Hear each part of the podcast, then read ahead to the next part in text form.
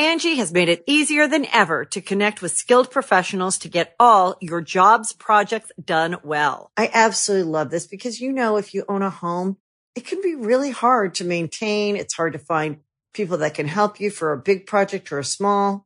Well, whether it's in everyday maintenance and repairs or making dream projects a reality, it can be hard just to know where to start. But now all you need to do is Angie that and find a skilled local pro who will deliver the quality and expertise you need. Angie has over twenty years of home service experience, and they've combined it with new tools to simplify the whole process. Bring them your project online or with the Angie app, answer a few questions, and Angie can handle the rest from start to finish, or help you compare quotes from multiple pros and connect instantly, which means you can take care of just about any home project in just a few taps. Because when it comes to getting the most out of your home, you can do this when you Angie that.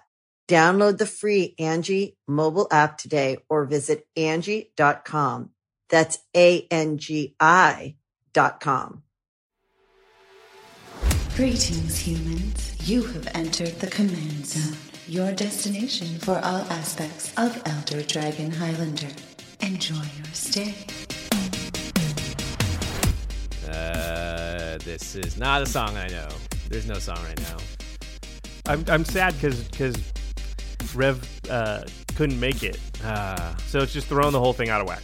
What should we sing for Rev? It should be uh, "We Didn't Start the Fire," but it was always burning since the world was turning. We, we didn't start and Fuego. Yeah. I don't know the other words. Hey everybody, welcome to the Command Zone. I'm your host Jimmy Wong. How's it? It's Josh Lee Kwai. We, we what? I think it should have been. It should have been the roof. The, the roof. roof. The, the roof, roof is, is on fire. fire. It's not on fire though. It's not. Yeah, the roof is doused. It's cooled off yeah. quite a bit. Yeah, yeah, it's cooled off because no Reverend in Fuego today. He unfortunately could not make it. I think. I guess things got a little too crazy on Wheel of Fortune. Yeah, he spun his way right into, I don't know. Well, he said he had another taping to do, which is sweet, so maybe he was on a couple episodes. Who knows? I think he got the last taping. The way that I think it works is that oh. they give you sort of, it's kind of like when DirecTV comes to your house and they're going to hook something up and they give you like a window between then and then that they're going to show up, and they always show up at the very last. They never yeah. show up at the beginning. So I think that he got the last taping oh. of the day, and then something about like he lost something happened with the place he was supposed to stay at, and yeah, so we had with to, his like, fiance as well. So yeah, so we had to book a new hotel and all kinds of stuff and blah blah blah. So it just fell apart. Um, so we're sad that Rev's not going to be here, but it's okay. It's okay. We'll get him on some other time because um, he's a he's a hop skip away on Skype anyway. So maybe we'll have to go up to Seattle at some point and uh, and we'll get him up there. That would be a blast. Uh, but today we have a fun episode. Um, we are talking about some exciting announcements and also addressing a topic that people have asked us about before, which is the reserved list. But before we get into that, we have a couple of small announcements. Yes. Okay. So the live stream, which is going to be episode one hundred. This Woo. is just a reminder. We are going to be doing the live stream on Twitch on March twelfth, which is a Saturday. We don't have a time yet. We will be announcing that soon. Uh, so pay attention to us on Twitter, or the episode ninety-nine, which will be the episode before the live stream, will have the time, the exact time. But it'll yeah. be sometime during that day, on the twelfth of March. And please let us know on Twitter or over email if there is a specific reason that a certain time works better. A couple of people have gotten back to us, so it's just good to compile all the information we have so we can get the show out to as many people as possible. Uh, another announcement we have is that we just found out I contacted um, our I contacted our contact yeah. at uh, Del Rey Spectra, who is who we've partnered up with and given books away before. And the winners of the Elfstones of Shannara contest, which was held a few weeks back, um, there was a snafu, some miscommunication. Those books haven't been sent out yet, but they're getting sent out now. So we worked that out. Luckily, a listener emailed and was like, hey, I won this book, but I haven't received it. Um, and then I checked in with Del Rey, and I was like, did you guys send this stuff yet? And they were like, oh, crap, we forgot. So it's going out. If you won one of those books, it should be in the mail on the way to you by the time you're hearing this. So hopefully you've received them. And also, that's a good lesson. Anytime you win something on our show, if for some reason after a few weeks, five or six weeks, you haven't received the stuff yet, totally email us and check in, because we're, you know, stuff happens once in a while where yeah. we think we sent it, or we sent it to the wrong address, or, you know, we're dealing with other people who are sending things. And so make sure you get the prizes that you win. Um, also, we will not have a show next week. We're taking a one episode break between episode ninety-eight and ninety-nine because we're going to get to one hundred on the twelfth. That episode comes out on March fifteenth. So we're not going to have an episode next week, just so you guys know. Sorry. Sorry.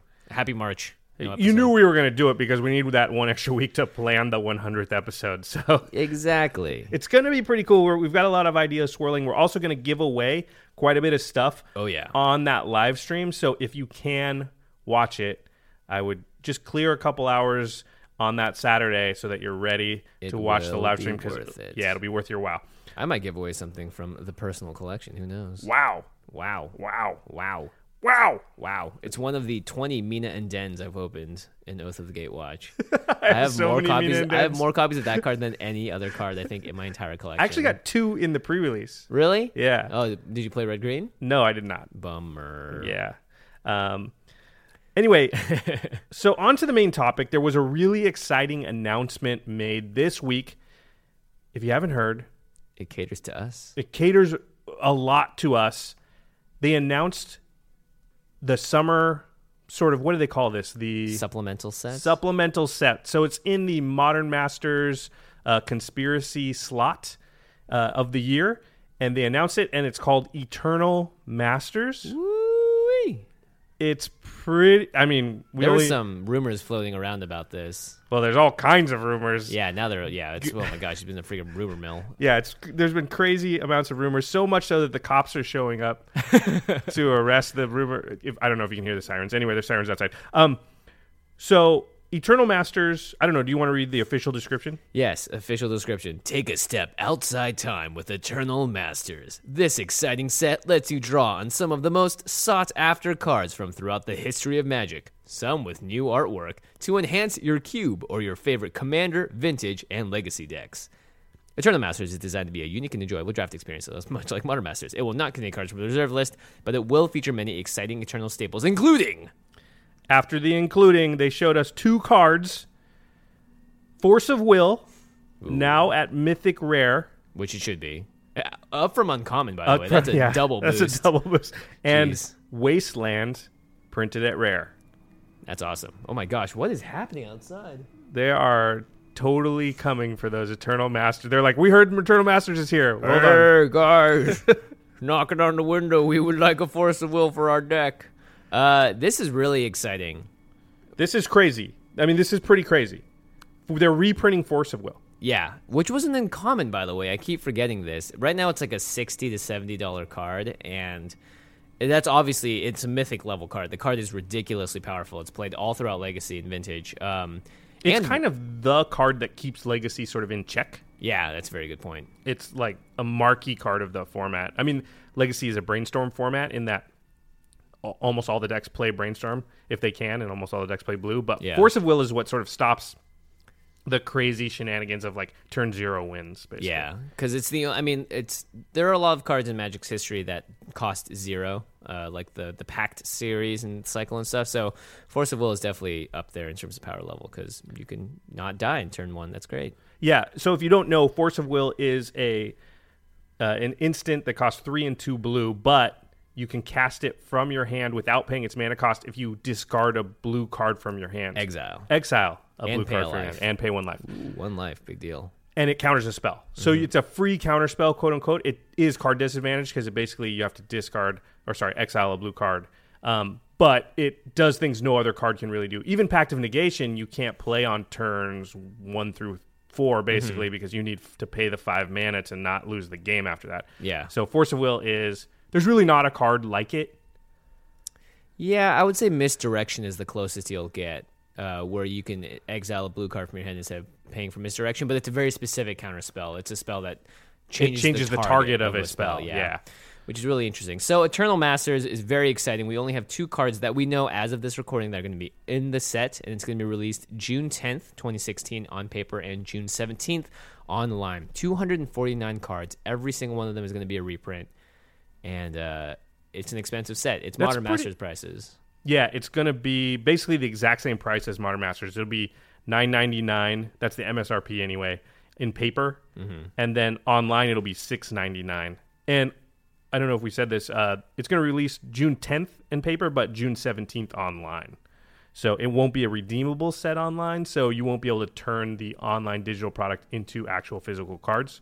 Very smartly so, because yeah. that would be ridiculous. And also, you couldn't have the price differential if you did something like that. Yeah, and each pack is going to have one foil. So, so there like will Modern be Masters. Foil Force of Wills. Yes, that is crazy. Well, there is a Judge promo already, right. but this is now How much is that bro- Judge promo worth? I think it's probably past three hundred dollars easily. So that's going to be what these are probably worth. It, it's because it's printed at Mythic Rare and the limited print run, which this set's going to be, yeah, the amount of Force of Wills like entering the market won't really change the price, I don't think. Similar to Tarmogoyf when it came out in uh, the first Modern Masters. Holy moly, this is a six hundred fifty dollars card. So that's what we call, I mean, Expeditions on steroids. Yeah, exactly. Um, very exciting, though. Um, we can talk about a lot about sort of what will happen to the price of stuff, but that's not what this show's about.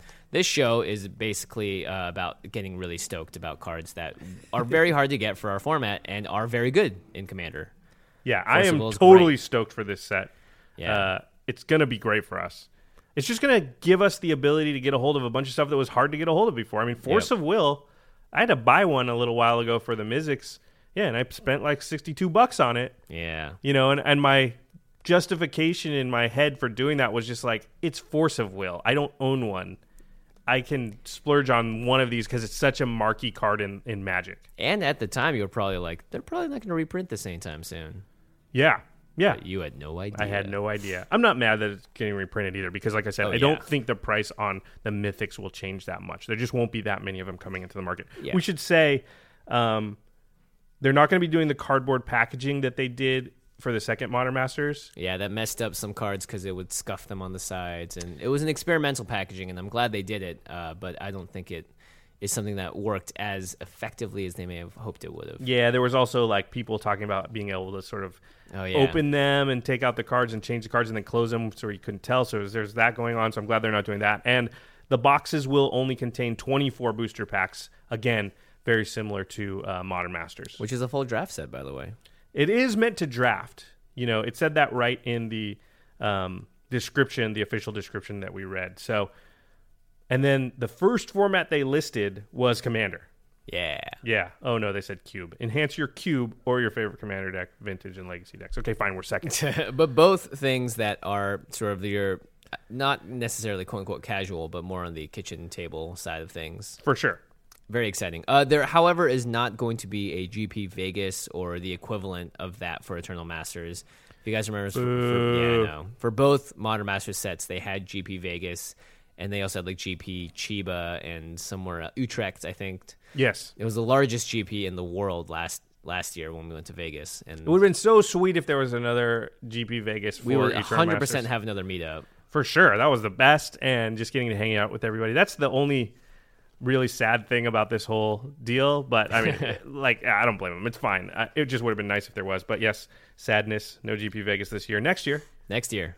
I'm assuming. I'm assuming, too. I mean, we don't know. Yeah, you never really do know. Um, but now let's talk about... So Eternal Masters, it says uh, it is not going to contain cards from the reserved list, which is Wizards upholding their promise. So let's talk about the reserved list and what it is, why it exists, and what are some key cards that we know that aren't going to be in Eternal Masters because they are on the reserved list. Right. So we've talked about the reserved list a couple of times on the show before. It stems from... historically a moment in Magic's past that was pretty rocky. So Magic came out, there was Alpha, there was Beta, there was Unlimited, there was Legends, Arabian Nights, Antiquities, a bunch of sets, but it was still pretty early. These sets came out like pretty quickly. So what happened is that people wanted a lot of the old cards, quote unquote old. They were like a year old, maybe two years old mm-hmm. at the time. Um, And so they printed a set called Chronicles. Yeah. And Chronicles was their first reprint set. It was sort of their first greatest hit set, right? Fourth edition, too. I think they were both right next to each other. Well, fourth edition was a core set, kind of, so it was similar to Revised, mm-hmm. you know. And they hadn't... In Chronicles, they printed some cards that were... Uh, worth a lot of money. And they printed Chronicles in an amount, as far as the print run, that really tanked the prices of those cards. And they were also whiteboarded, so they were just inferior in general. They were whiteboarded. At the time, the plan, if I recall it correctly, was that on an original card, the first time it was printed, it would be black bordered. Mm-hmm. But when it saw a reprint, then it would be white bordered. So that's why the core sets were white bordered, because they were all reprints, even though there was like Sarah Angel, Shivan Dragon, Sangir Vampire. Those were like cards that were just sort of always in the core sets. They weren't reprinting yeah. Black Lotuses in like Revised and stuff. But Chronicles came out. They didn't reprint Power like the Moxen and stuff, but because there were other cards that were valuable that they did reprint and it tanked the prices on those, what happened is everybody else was like, well, what if in the very next set you do reprint Black Lotus? There's nothing to stop you from doing that. Mm-hmm. And so consumer confidence in Magic cards and their value just plummeted. And this was a moment in time where a lot of people left the game. And so... Which is crazy, because if you think about the prices of what those cards were compared to what they are now, you would scoff, be like, oh my gosh, are you kidding me? Yeah, I've told the story on the show before of looking in the case and seeing the Black Lotus, and it was like fifteen dollars or twelve dollars or something like that. And me thinking in my head, well, I could buy the Black Lotus or I could buy like six packs of Legends. Yeah. And I went with the packs of Legends because I was a kid. Like a smart boy. Yeah.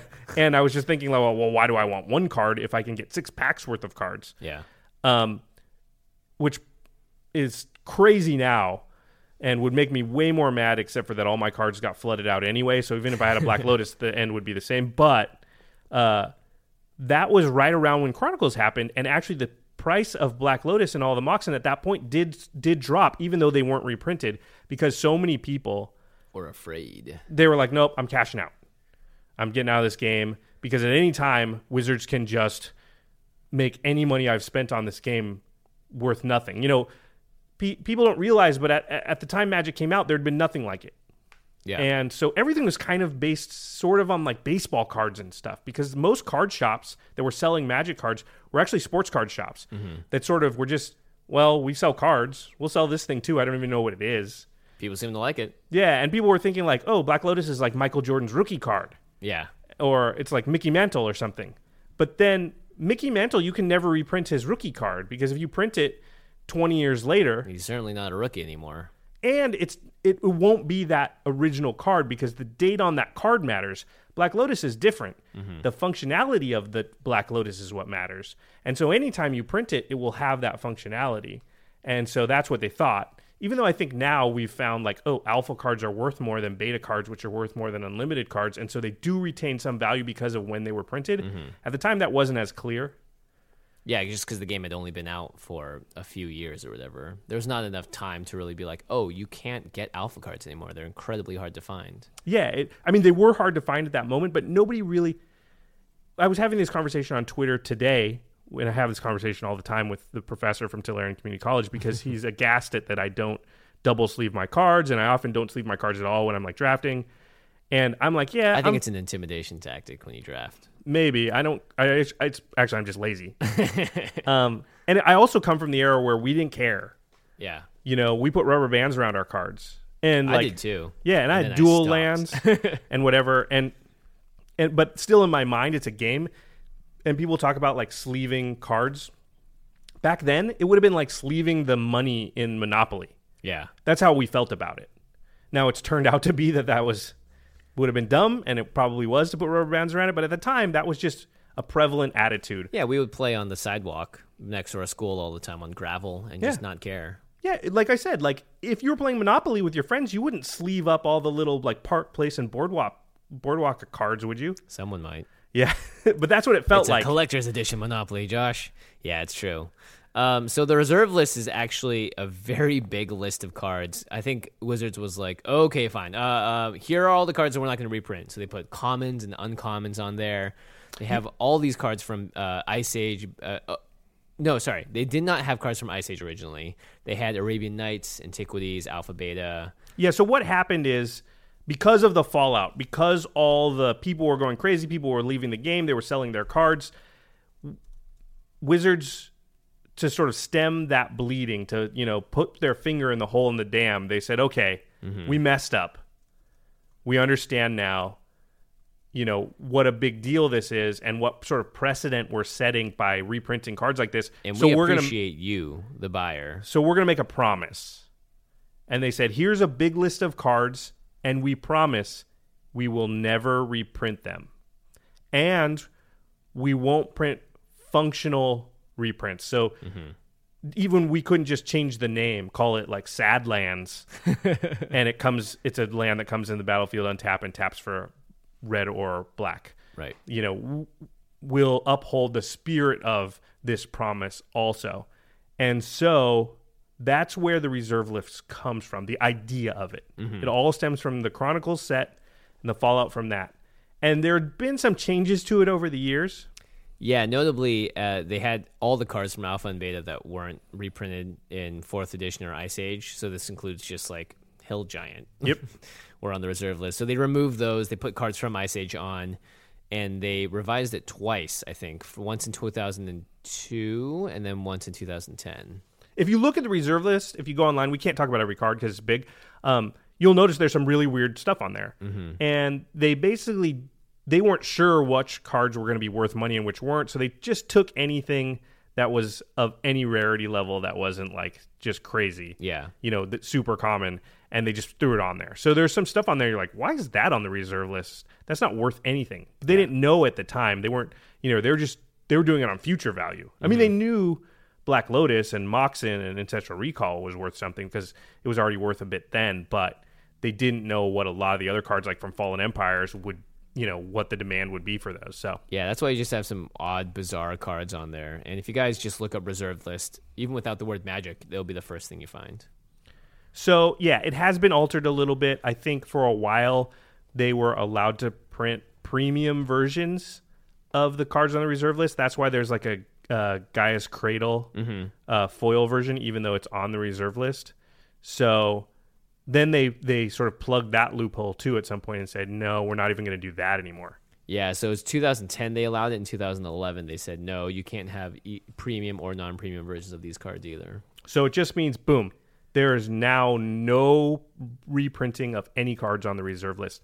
Um, and I believe it stops at Mercadian Masks. Is that the set where I believe there's no reserves? It goes up to uh, Tempest, Stronghold. Or is, I think it goes up to... Urza's Destiny. Yeah, so Mercadian Masks was right after the Urza's block, yeah. and after that, there's no reserve list. So anything that come out Mercadian, Mercadian Masks or later is not on the reserve list, so yeah. they are allowed to reprint it. I'm just sad because this card named Kukus is never going to get reprinted. I, don't I just saw this. I just saw this for the first time. It's K O O K U S. Kukus. It's an awful creature. What is it? During her up, it's a three red red three five trampled djinn. During your upkeep, at the beginning of your upkeep, if you don't control a creature named Keeper of Kukus, it deals three damage to you and has to attack this turn, and then it has fire breathing. All right. That sounds not... Like, why is that on the reserve Keeper list? Keeper of Kukus isn't on the reserve list, but Kukus is. Well, that sucks. The Keeper of the Kukus the Keeper is not? is not, yeah. Well, that's because the Keeper is I didn't even know there was a card named Keeper of Kukus. Good Lord. The Keeper is keeping Kukus all cooped up. Yeah. Kuk- Keeper of Kukus is a goblin. Keeper of Kukus is a tongue twister. It is indeed. Well, let's talk about really quickly what some of the key cards in the reserve list that we might think of in Eternal Masters as like, hey, I would want this, but right. they can't be. So like the dual lands. Dual land. Oh, yes. The dual lands is sort of the, the O G dual lands. They come into play untapped. They can tap for two colors. They are the best uh, fixing lands in the game. They're totally the gatekeepers of the legacy format, too. They are the big stopgap. The cost of dual lands is very high. And that's a, just a big reason why Legacy as a format is so expensive, just because the mana bases require a bunch of three hundred dollars lands or mm-hmm. one hundred seventy dollars lands. Um, the Power nine is obviously on the reserve list, so all the Moxen, the Black Lotus, Ancestral Recall, Time Twister, Time uh, Time Walk. Time Walk, yeah. Um, what's another? Cards like Yawgmoth's... Oh, Rafelos, Llanowar Emissary. There you go. Uh, Yawgmoth's Will. These are all sort of legacy staples in a way. Also really um, good cards in Commander. Very good cards in Commander, yeah. Uh, Rafelos, not not so much, because he's uh, yeah. too good for Commander. Um, Tabernacle at Pendrell Vale, which we've talked about a few times, is yeah. a card on the reserve list. Uh, Candelabra of Tanos, mm-hmm. very, very good card. Not banned in our format, but...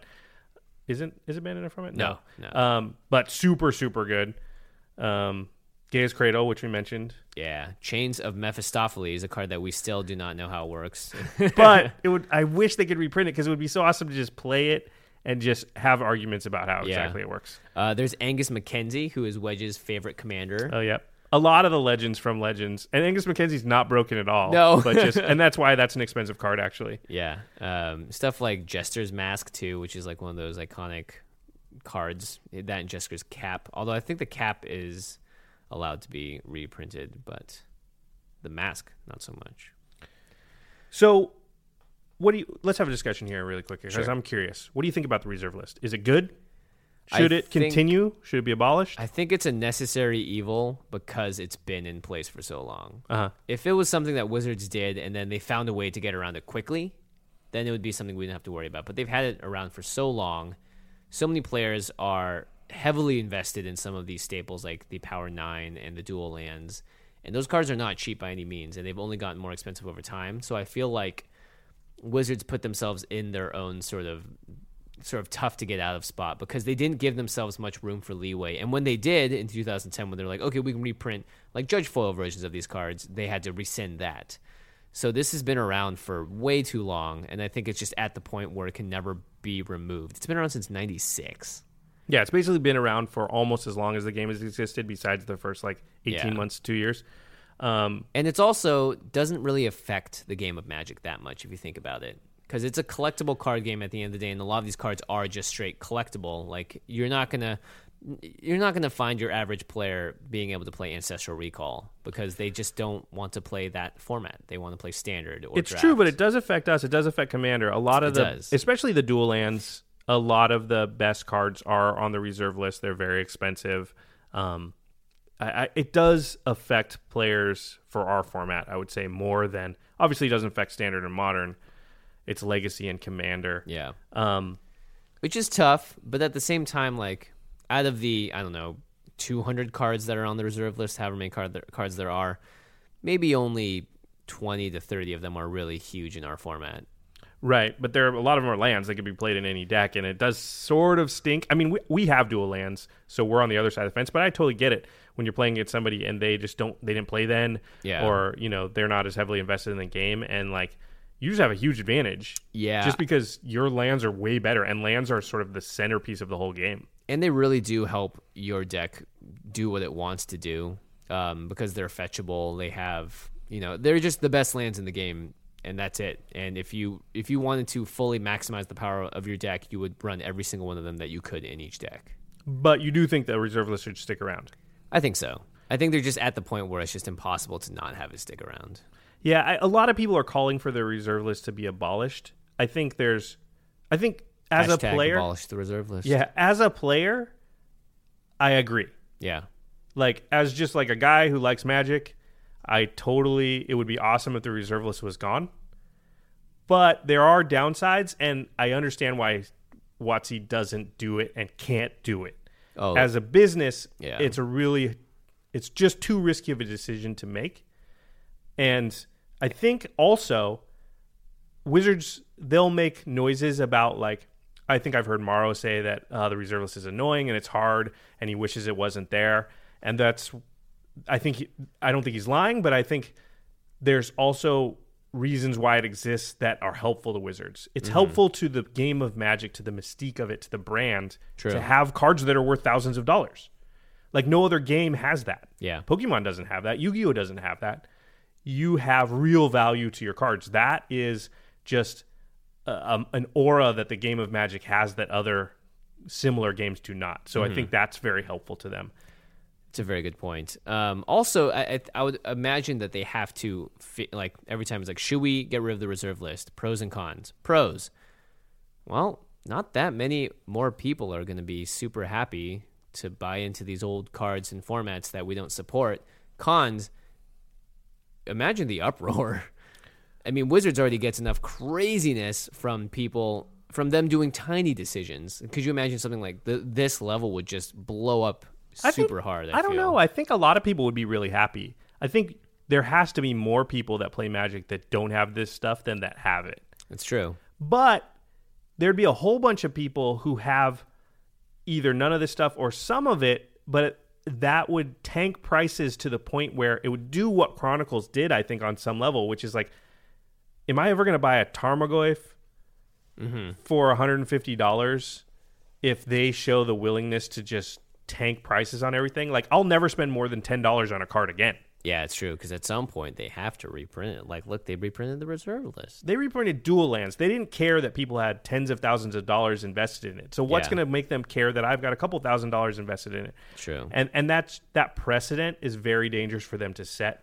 I think that's... As a, a, yeah, as a collector, I would be very scared of a reprint of the reserve list, because I do have cards that I've had from, since I was a kid that I'm very happy are now worth more than they were, and I can play with them in my decks as well. But I mean, even if you're not, even if you don't have the cards, like everybody talks about like, oh, the people with the cards will be hit by this. Yeah. The people with none of those cards will be hit by it too, because let's just, we've seen other games like Pokemon, like Yu-Gi-Oh, where they do a ton of reprinting and the prices of cards can sort of dramatically drop yeah. all the time. And people don't like that. Like, imagine your binder, just imagine it in your head and all your expensive cards are in it. Now imagine that every one of those cards is only worth two dollars. Is that good? Do you want that? I'm crying. Yeah, it's everybody's here. Crying if that happens. Even yeah. though, you know, that seems like it would be good. It would mean I could play any deck in Standard. I could play any deck in Modern. I could play mm-hmm. any deck in Legacy. But part of the allure of the game is drawing, getting those expeditions, getting that mythic rare that it's worth this amount of money, getting a hold of these cards that are hard for other people to get a hold of. So when you play it, they're like, ooh, you have one of those? That's part of Magic. And taking that away, there's upside and there's downside.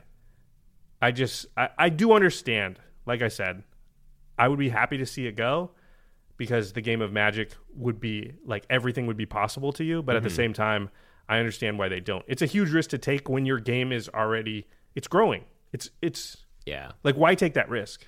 Yeah, it's a big, it's a big danger. Wizards obviously knows what they're doing. They have a lot of experience sort of regulating how their cards are valued. Even though they don't take place in the secondary market, it's obviously still a huge part of the game, because it's the collector aspect of it. Having vendors at your Grand Prix is a huge part of keeping people in the game, and, and sort of like, hey, look, you can get cards and then you can trade them in for something even more. That idea, I think, helps people a lot too, because what else, what other game can you really do that in that is not like Pokemon or Yu-Gi-Oh? Yeah, it's a very unique experience of like, these cards are an investment and I can turn them into other cards. And, you know, if I'm smart, I can trade into cards that are, you know, going up in value, trade away mm-hmm. cards that are going down in value. Like, it's a sub game I can play. It's very, it makes the ecosystem of Magic like so much more deep yeah. and so much more full. And And there is something to be said about the young players that just start playing the game, that crack open the booster for the first time and get a foil planeswalker mm-hmm. or something just super epic. That really just hooks them in. And if they, and if you did that and, and went more like, well, this card's not worth anything because Wizards just none of them are. Yeah, none of them are. Then you kind of lose that mystique, lose that allure. Here's something I've thought about recently, um, and it's just food for thought. I don't know exactly know what it means, but Wizards could virtually do away with the reserve list at any point they want without doing away with it. They mm-hmm. could keep the letter of their word and still do away with it. They could ban all the dual lands out of Legacy, and then they could print a land called Um, Underwater Sea. And Underwater Sea comes into play on... A little redundant. Yeah. And it comes into play untapped if you reveal a card from your hand. Uh-huh. And it taps for blue and black. Or blue or black. It's a non-land. It's worse than Underground Sea. So they're following the letter of their promise. It's not a functional reprint. Mm-hmm. But it's basically the exact same. Yeah. And so in that instance, they could reprint that card as much as they wanted to. And they could get rid of Underground Sea by banning it out of Legacy. And they could still follow their re- reserve list promise. Now, they're not doing that. And the fact that they're not doing that tells you something. Yeah. I'm glad. I like my dual lands. You don't want an Underwater Sea? I, you know, I'll take a Under Earth Ocean before I take an Underwater Sea. We need James Bianca in here to write some better names. Yeah, Bianca's the... literally tearing his hair out when he's hearing this. He's like, what are these guys doing? I don't oh. know. Underwater Sea sounds awesome. Underwater Sea does sound like a card that exists. Um, so a couple other things about E M A, Eternal Masters. Um, Wizards has sort of come out and said that, look, we're not going to invent a new format for you guys, but if you wanted to make a format, here's the steps you would take, wink, wink, nudge, nudge. And so people are sort of clamoring for a new format that we are, the community has just dubbed Eternal. Yeah, I know some of the guys from um, Heavy Meta were talking about this on Twitter, which would be a format called Eternal mm-hmm. that would basically have the legacy ban list, I think, and also ban every card on the reserve list. Interesting. It'd be like Canadian Highlander, uh, kind of. But you could have four of everything. Yeah, exactly. It would be, I don't know, it'd be a new format. And I mean, sure, sounds cool. I would be down to try it out if I could afford it. I mean, there's no sounds reason. Sounds like it'd still be expensive. You still need Force of Wills and yeah, Wastelands and stuff. Yeah, at the very least, I'd be happy to have a new format that seems cool and has a high power level and potentially could be played by myself. The thing is, like, I can't get into Legacy because I just don't have that kind of time or cash or willingness to learn the format. But if a new format came out, it's sort of like, hey, anyone can sort of join in and hop in at the ground level. Yeah, maybe. I mean, I don't even play Modern, which is basically, like, similar to that. Yeah. I mean, there's just, we're arguing about where the cutoff point is exactly, but it's basically the idea of, like, I can use my older cards in a format. Right, right. Um, but, yeah, that's, there's been a lot of talk about that, uh, about a format called Eternal. You can look that up. I'm sure there's threads on Reddit. Yeah, pretty interesting. There have been some effects already from the announcement of Eternal Masters, and this does affect Commander players. Um, dual land prices have jumped. Yeah, actually, they've all gone up by twenty to twenty-five percent, which is really interesting. Yeah, I think basically all of the reserve list stuff has jumped, in, and it's the idea, and this is speculators mm-hmm. saying like, oh, Eternal Masters is going to come out. People are going to get a bunch of cards that you can play only in Legacy. They're going to want to play in Legacy. In order to play in that format, they're going to need dual lands and some of these reserve list cards. So this is that response by the market. Which is interesting because it, it's not like those cards were ever in threat of being reprinted anyway. But for now, because of this announcement, they've all jumped up a little bit. Yeah, and I think dual lands had sort of leveled out mm-hmm. recently. They hadn't been growing at the same rate that they sort of had in the past, and that partially because with Modern's um, rise, mm-hmm. Legacy has diminished, and also in recent years, Wizards has not supported Legacy. They've there's been less and less G Ps. Yeah, there's no Legacy Pro Tour. Uh, even Star City Games has pulled back from Legacy a little bit, and so people thought that the Legacy format was just going to eventually diminish and die. And, and if that's the case, Commander's the only place where you really are going to see dual lands. And Cube. And Cube. And so the demand for them would not be as high. And so the prices hadn't dropped. They just sort of stagnated. They'd been fairly level. And now this is an indication that, like, oh, this might push a bunch of people into the Legacy format. And now there'll be demand for that stuff. And so ahead of that demand, I'm going to gobble up a bunch of these dual lands. And I that's what's happened. I honestly don't happened. think that's the case. I, I don't think people are going to get pushed into Legacy. It's so expensive. I don't know. You're going to get, like, what? You're, oh, great. Eternal Masters gave you, like, ten cards out of a sixty-card deck you still need to build. Eh, but that happened with with Modern. Yeah, but at the same time, the pr- the general price entry level is way lower. And I think if, if you really want to get into Legacy, it is a complex and deep format, and it's not something that's sort of like child's play. Like, you couldn't just, you know, grab a, a burn deck and be like, I can do moderately well with this in Modern. You can't really do that with Legacy. So I, the barrier for entry is not just the cards, but the actual skill level, and I think the knowledge you need to really play it competitively. Also, there aren't that many Legacy events around.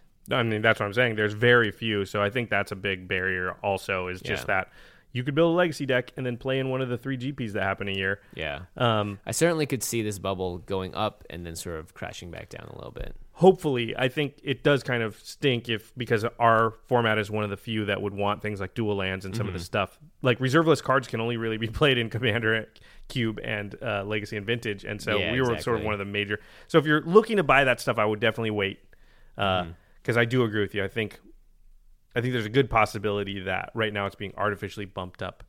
So just by the announcement of E M A, Eternal yeah. Masters. But don't freak out, people. Everything's okay. I mean, freak out. It's fun to freak out. Freak out excitedly. Freak out!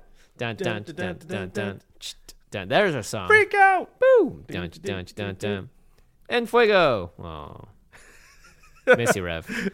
All right. Um, should we talk about this controversy? Let's just touch on it. It. it this is so it was, stupid. It was totally stupid, and God, so pitchforks it, were ready, Josh. Everyone was ready to storm the freaking I don't know the the the silo. What do you storm with pitchforks? We were ready to, to burn the, the castle. Witch, the castle. We were ready to burn the witch. We were ready. We were ready to, to find Doctor Frankenstein and hang him. Like like it's such a microcosm of the online M T G community that mm-hmm. it's like crazy. So if you don't know, here's what happened. There was a, I don't know if it started as a Reddit thread or a Twitter account, but there was a, a Twitter account created that basically said, hey, vendors have had, there's some, some vendors that have had the full list for the set of uh, Eternal Masters. Far in advance. Far in advance. And because they've had this full list, they've been doing unscrupulous things like buying up the cards that they knew wouldn't be reprinted, selling mm-hmm. off the cards that were going to be reprinted, blah, blah, blah. The person on Twitter claimed to have uh, photo evidence and a list of what vendors there were. And it got so heated and it got so much traction that Wizards actually released an official statement yeah. in response to the rumors this person was creating. Uh, and the official statement from Wizards, I'll read it. We're aware of the rumors that an individual is in possession of the card list for Eternal Masters. If true, this is obviously a situation we take extremely seriously. We want to ensure that the entire Magic community knows that we do not provide preferential treatment to any card vendor, distributor, or retailer, nor do we disclose detailed card set information prior to a preview season. Once we finish our investigation, we will assess what, if any, steps are needed to ensure fairness for the community. Hey, very nice response by Wizards to a very potentially dangerous issue, except womp, womp, womp, womp. It was the, completely debunked. Yep. Go ahead. I, I get the Twitter account that was sort of the one like riling everyone up, posting about all this stuff that he'd received, which, by the way, why don't you just do it in private to Wizards? Why do you have to rile the whole community up and potentially slander some people's names? Uh, turns out he realized and found out that the person that was providing him the information was just trying to get at the vendors, I guess, and had photoshopped screenshots of these fake lists. Fake photos. Fake photos, yeah. Fake, faked uh, screenshots of, like, uh, text message conversations and stuff, I think. Yeah. I mean, listen, we're not going to have all the details exactly, but the long and short of it is, according to this person who was doing the riling up, another vendor had used this person to slander the names of some other vendors. Yeah.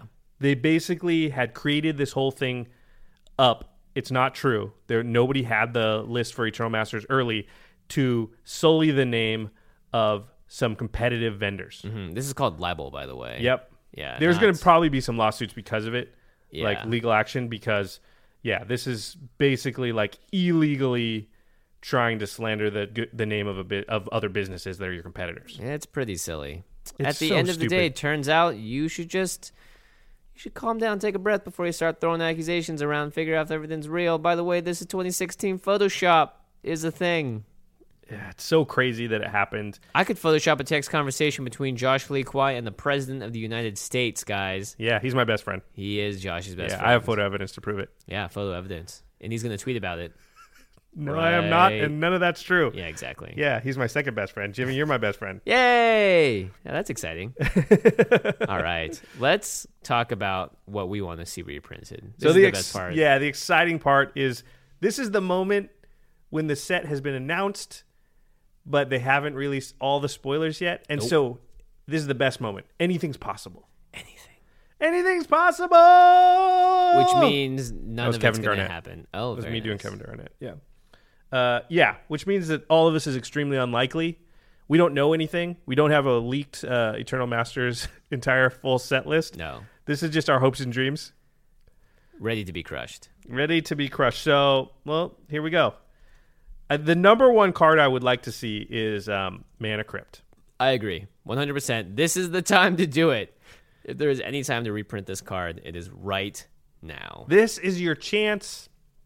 As much as I said it should be banned, and I do believe it should be banned, but it looks like that's not going to happen. So if you're not going to ban it, then let's make it available to everybody. It should be ubiquitous like Sol Ring because it is yeah. that powerful. I don't care if it's mythic level. That's fine. I don't care. Just make it so it's possible for people to get it. Yeah, because right now it was in a book originally, and it's a judge promo. That's that's those are your ways to get it. That's crazy when you think about it, actually. Yeah. um, uh, we also... Uh, Rev was supposed to be here. He unfortunately cannot make it. Oh yeah, we should say a lot of these cards were on Rev's list. Yeah, uh, one of them, which I, I think would be a great reprint, would be Jace the Mind Sculptor. Yeah, that, you know, why not? Because it's it's it's not legal in Modern, right? Mm-hmm. And it's not, I think it does get used in Legacy, but I don't think yes. it's like a linchpin like it would be in Modern. It's just a card that sees some play. Yeah. And so why not? You're just giving it to cube players and commander players, and it's a card that's banned. And it's one of the best Planeswalkers ever printed. I meant banned in Modern, not banned in Commander. Banned in Modern, yeah. Yeah. It's a great card. It, it has a very high price point. I like this card a lot. It's it's excellent. It's not... It's I not think broken level. It's like, not broken, yeah. Especially not in Commander when everyone can just turn and look at you and then be like, all right, I, I'd swing at Jace. Yeah, I swing at Jace, and then, then I swing at Jace, and then he's dead. Yeah. Um, and, yeah, so what happens is Jace is a good card, not an amazing card. Mm-hmm. And because of that, you don't actually want to spend that amount of money to get Jace in Certainly your Commander not. deck. But at this point, because of the banning in Modern, it feels like you're not going to just... totally hose somebody who invested a bunch of money in Jace's. That's yeah. already happened. Like, they can't use Jace as it is, really. And if you're using it in your Legacy deck, well, you can still use it in your Legacy deck. That didn't hurt you. Yeah, exactly. And if it's a card that's reprinted at the Mythic level, this happened with Tarmogoyf. If it doesn't tank the price, it, it lowers it, and then the price just climbs right back up because it's still not a very accessible card to get. Yeah, and it would probably have to be Mythic just because of uh, draft. And it was Mythic originally, too, so... I, have we ever seen that. a Planeswalker not at Mythic? I think they're always at Mythic. Yeah, I agree. I think so. Uh, Mana Drain. This is one of the that best... That wasn't uncommon. It wa- yeah, crazy, right? It's another just crazy uncommon like Force of Will. Um, Mana Drain is one of the best counterspells in the game. It's great for Commander. It's blue-blue, counter-target spell at the beginning of your next main phase. Add X to your mana pool, where X is the casting cost of target spell. Crazy. Yeah, so you get a you, you get a you ramp. A ton of mana. You also get a counter spell. It's like it's a very bizarre card because it ramps you. Yeah, I think Craig just traded a bunch of stuff for one of these at. Uh, I did as well for my Mythic set. Yeah, that's I pretty. Traded a bunch of cards. Yeah, for it. They're a hundred and something, right? I used yeah. to have a ton of these, dude, because Legends was the set that I first like what bought a bunch of packs. Doing from. Josh, what they are all you got flooded doing? Out, man, they got flooded. Oh man. Yeah, I, I think I had like eight or nine. Back in the day, it was... How we iconic. We didn't think it, it was that good. It cast blue-blue, and it got flooded. Yeah. Yeah. Sad, um, day. Sad day. Let's see. Oh, another one I think should be reprinted, and it's very similar to Mana Crypt, is Shivam. Pay attention. Sensei's Divi- yep, Divining yep. Top. Yep, you did it. Sensei's Divining Top. Sensei's Divining Top, everybody. You're just doing that to, to like... Sensei's, as it's written in, in the outline, Sensei's Diving Top. uh, whoops. That's autocorrect for you. Sensei's Divining Top. This is another just Soul Ring, ubiquitous level card. It's it. Yeah. Sensei's Divining Top should probably go in every Commander deck or almost every Commander deck. Um, and the reason it doesn't is because it's very expensive. Again, if you're not going to ban this card, then you need to make it available. I mean, that's...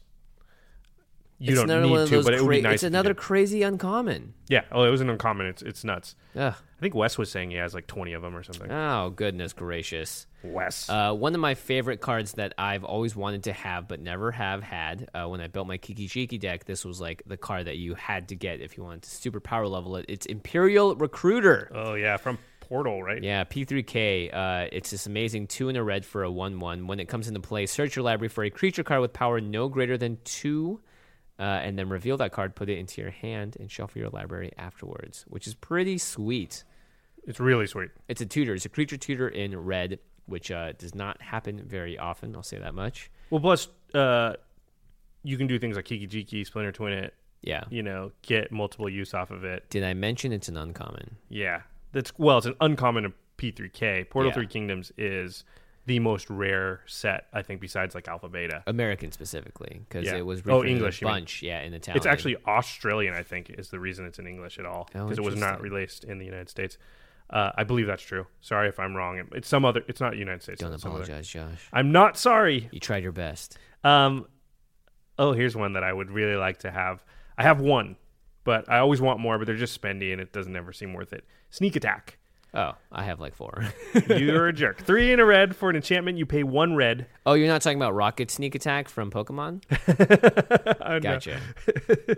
uh, sorry. An enchantment for three in a red. You pay a red mana. Choose a creature card from your hand and put that creature into play. The creature is unaffected by summoning sickness. Sorry, I'm not reading the article. No, that's what the article is, I think. The creature gains haste. Yeah. Sacrifice the creature at the beginning of the next end step.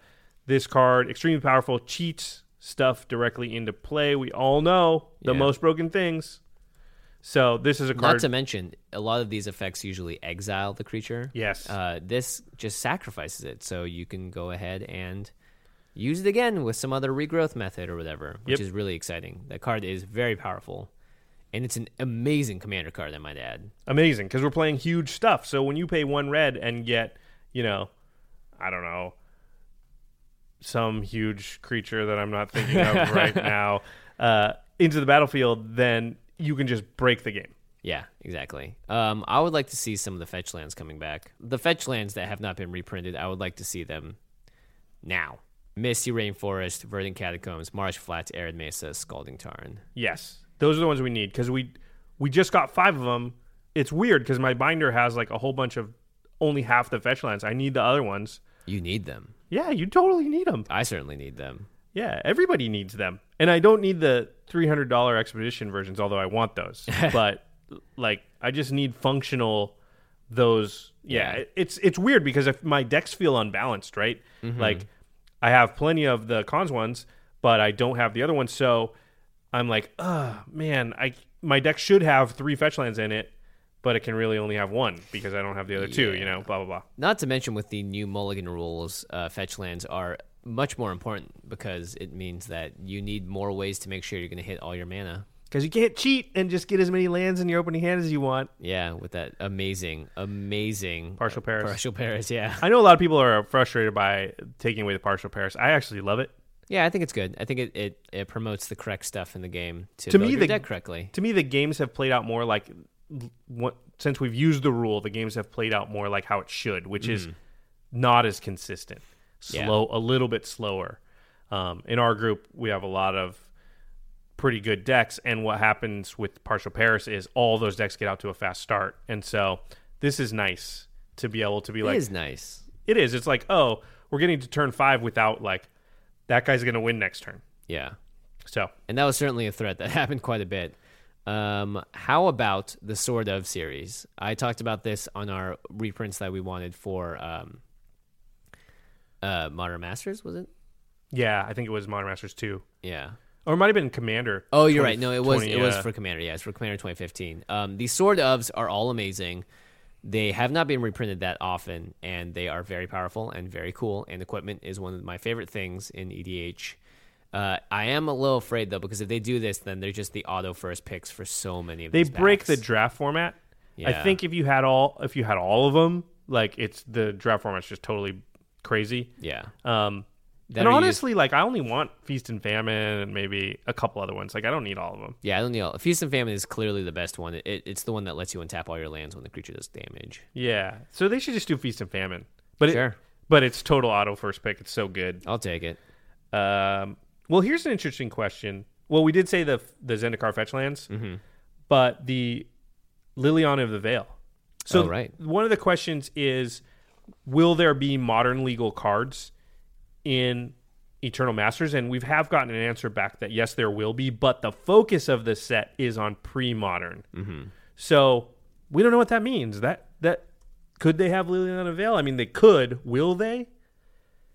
I don't know. I don't know. It'd be nice. There are rumors, because Shadows of Innistrad is coming out, and Liliana is originally from Innistrad, that she will be sort of at that expedition level rarity if they decide to keep that trend up along with Snapcaster Mage, and that she will be seeing a reprint, but not in Eternal Masters. She'll see it in some crazy way for... Uh, They'll do like... Um, I, I know this is a rumor, and it's unsubstantiated, so it's just something people are saying, which I, I per- personally don't even believe, but...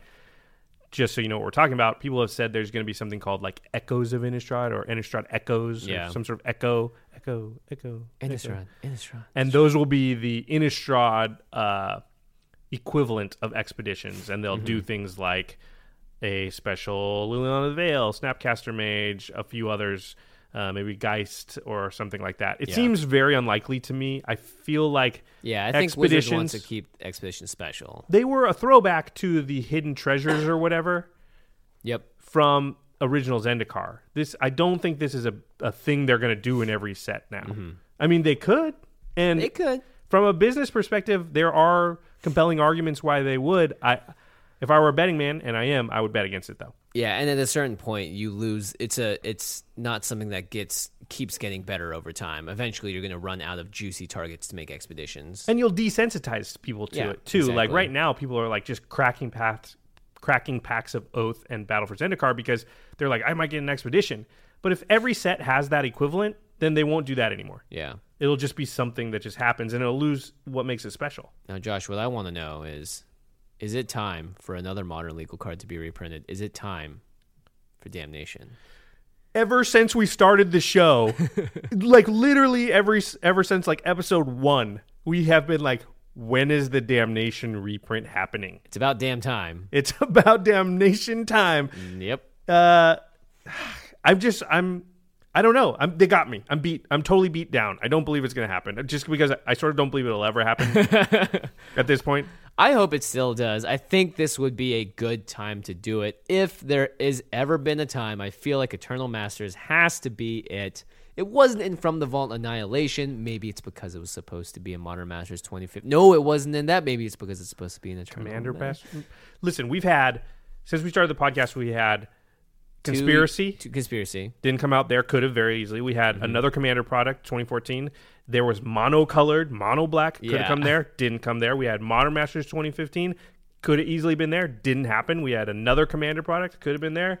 Wasn't there. Eternal yeah. Masters. This is like our sixth at-bat. Can we just hit a home run this one time? Just come on. Damnation. We could do it. I'm all about it. I'm all about it. It could happen. Yeah. So you're saying there's a chance. So you're saying there's a chance, huh? I would actually look at some of the From the Vault targets. Uh, from the Vault, as in like places to look at cards that potentially could be reprinted, because that is when uh, they sort of release limited amounts into the market, and it doesn't really affect the price, but they're all very cool targets, and a lot of them are ma- not legal and modern, because mm-hmm. they are sort of like historic cards from Magic's history. All right. This is a pretty good list. I'm happy with it. Yeah. If we see two of the cards we talked about, I'll be surprised. Yeah. Should we just start naming off more cards? Vesuva, Rings of Brighthearth. No, it's actually lowering the... Uh, I think of it as increasing my chances. No, because if we're only going to get Mountain. two, we should have only said two and just said the two best. Oh, true. Now we're going to get two of like a bigger list. What are the two best? Mana Crypt and... Uh, Mana Drain. Mana Drain, yeah. Those they are the both, two most they both expensive. They both have mana in them. Yeah. Oh, great. Hmm. Well, I, I need mana. I need mana. Imperial I mean, Recruiter would be pretty sweet, too. Yeah. Oh, they all would be sweet. I just... I don't know. Maybe we'll get top. I just want to know... Top. I want to know what the Comet Storm of the set's going to be. I want to know what the Mythic is that you open and you go, oh, man. Yeah. But then you win the draft with it, so... I don't know. Wasteland's at only rare. That's pretty crazy. That is pretty crazy. The The price of Wasteland will definitely see a drop. Yeah. Which is good, because it's a card we can play. Yeah. I won't feel so bad putting one of my original Wastelands in my decks now. I need to get that Expedition Wasteland. Ugh, it's not cheap. Yeah, I haven't. No, I'm not going to buy it. I'm just going to keep opening packs. Oh, that's a great. That's yeah, no. Don't do that, people. Don't do that. Don't follow in Josh's don't crazy do it. footsteps. Do what I say, not what I do. All right. All right. To the listeners, before we go, we do our to the listeners questions, I wanted to say that I've had a lot of fun reading everyone's tall tales. Yeah, they've been a blast. There's some of them are crazy. Some of them have combos that make me go, huh. Maybe I, should, I have one of those cards in my deck. I could put the other one in. I know. It actually makes you start like thinking about building your deck in a crazy way just to like replicate some of the stories that you've yeah. heard. So I wanted to read a sample story, and just we're just going to give out some packs here because we feel like it.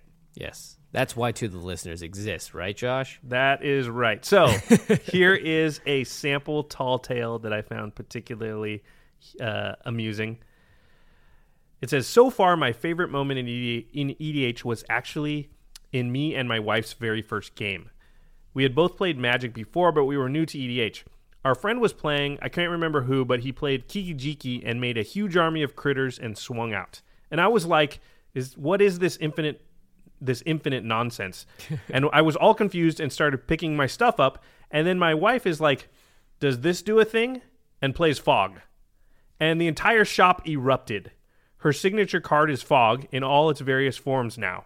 That got us hooked. Keep up the great work, guys. Hey, that's definitely a Josh Lee Kwai story if I've ever heard one. I love it. She's like, oh, does this stop that infinite combo? Yep. And I could just see everybody being like, oh! Oh, it's why, yeah, fuck. Oh my gosh, you did. It's like why I put Rakdos Charm in my decks. You know, it's like you just want that one gotcha moment. Yep. Oh, you think you you won? No, you lose. No, you lose. You lose hard.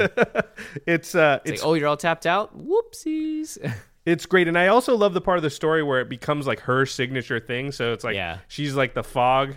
Like that's her thing. The that's fog queen. Yeah, that's yeah, exactly. It's like you get like a nickname out of it, and you get a whole.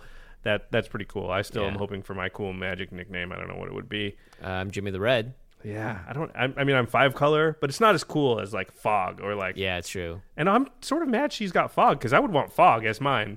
I'm not gonna call you fog though. That's just boring. Fog Lord. Fog Lord. Foggy McFoggerson. we'll, we'll work on the name. Um. So that was from Brandon Rains. Brandon, email your mailing address to commandcast at rocket jump dot com. And we'll send uh, some packs out to you and your wife. Maybe I'll find a fog to send out to you as well. Constant Miss or something? Constant cool. Miss, yeah. Fog Frog. Um, this week's question to the listeners. Please tweet, email, comment on the YouTube video or on rocketjump.com slash the command zone. What is the single card that you most want to see reprinted in Eternal Masters and why? Now, you're not limited to just one, but, you know, for the sake of brevity. We want to know sake. what... Put all of your... weight behind one card. Uno. We want to know what card it is that you really, really want. We yeah. don't want to know what five cards you sort of want. You got to want it bad. You got to want it. Yeah, you got to want it real bad. Let us know. Let us know. Commandcast on Twitter, rocketjump.com slash command zone, youtube.com slash the command zone podcast. It's all there. All right, commandcast at rocketjump dot com. Uh, now we're going to move on to the answer where we talk about something cool outside of the world of Magic. I have something. Uh, this, uh, so... Uh, for the Rocket Jump Shorts team, we are doing a martial arts-esque video this week. So we've been watching a lot of random kung fu movies in the background. And I was reminded of one that is one of my favorite movies. Uh, it features Donnie Yen, who is on the up and up. The guy's super cool. Is it Ip Man? It's Ip Man. Yeah! Love it. Ip Man. I P space M A N. It's about Donnie Yen just being, like, of course, the village savior, as these movies usually are, and he knows Wing Chun, which is a very like close combat style of quick, fast moves, and like if you ever see someone punching them and it looks like they're a little like train engine going with their fists, yeah, it's like that's what Wing Chun is. Uh, it's very cool. The movie's great. It's got tons of amazing action scenes in it. A little bit of Chinese propaganda too, but we'll ignore that. Uh, but the movie's great. Donnie Yen's awesome. He's also going to be in that new Star Wars movie coming out uh, end of this year, Rogue One. Very exciting. I think so. Ip Man three just came out recently, it right? It did. It has yeah. Mike Tyson in it. Yeah. When I was in Hong Kong, we saw posters for it everywhere, and I was just like, what is this movie all about? Donnie Yen's awesome. I love Donnie Yen. Yeah, the guy is like sixty years old. He looks like he's twenty-seven. Yeah, he still moves better than I do. Yeah, pretty crazy. It's a little embarrassing. So yeah, make sure you guys brush up on your favorite kung fu movies or Ip Man if you haven't seen it. And also, you should definitely go to the Rocket Jump uh page or Rocket Jump on YouTube and see these new short videos that Jimmy and his squad have been putting out. Woo-hoo. It's every two weeks, right? Yep, every two weeks. And by the time so this will be actually, the third one, they come out on Tuesdays, just like this podcast. They come out on Tuesdays. So if you're listening to this, then it's out. They're eh, what five to seven minutes or so. Yeah, anywhere from four to five to six. It, it depends. This week's is called Sleep Fight. Sleep Fight. The, they're great videos. If you were a fan of Rocket Jump videos in the past, they're in that same vein. Um, Jimmy and his team are doing a really awesome job. If you've got Thanks. five minutes, you definitely have to check them out. Yeah, they're all they're all very entertaining at the very least. Super high production value, cool effects, really well written, funny. It's great stuff. Not losing any sleep over it, no. I'm sure you're not. Yeah. Also, I see Jimmy approximately like eighty percent less than I used to. Yeah, it's true. We used to play a lot more Magic, and now I'm doing a lot more work. I'm pl- I have like three jobs right now. It's pretty intense. Good times. Yeah. Good times. Their time's all right. That's all what we right. call high-class problems, Jimmy. High-class problems, yeah. Uh, See, speaking of high-class, our sister podcast, The Masters of Modern, is a high-class pro- uh, podcast. You should definitely check them out. You can find them on Twitter at the MMcast. Alex and Ben talk about the modern format and all things competitive Magic. Yeah. You can find them uh, on rocket jump dot com. Under the podcast tab, right next to us. Again, The Masters of Modern. Pretty good. Our editor for the show is Terry Robertson, and special thanks to Jeffrey Palmer, who provides all of the living card animations on our videos. That's right, we have videos. Make sure you guys check those out. You can follow Jeffrey. He's done some amazing work at Living Cards M T G, and you can go watch our videos with full-on animated intros and transitions and cards. See every card. See every card. You can watch it, and so you can, we don't have to like mispronounce something. You can just see how you'd pronounce it. youtube.com slash the Command Zone podcast. You see, also just to, you can see how you'd pronounce it. Sorry, I'm still laughing at that. Um, and, and just a reminder, no show next week. That's we'll right. be back the following week, and March twelfth, March twelfth live stream. March twelfth live stream. Live stream. All right, everybody. Thanks for listening, and we'll see you next time. Peace. Ow.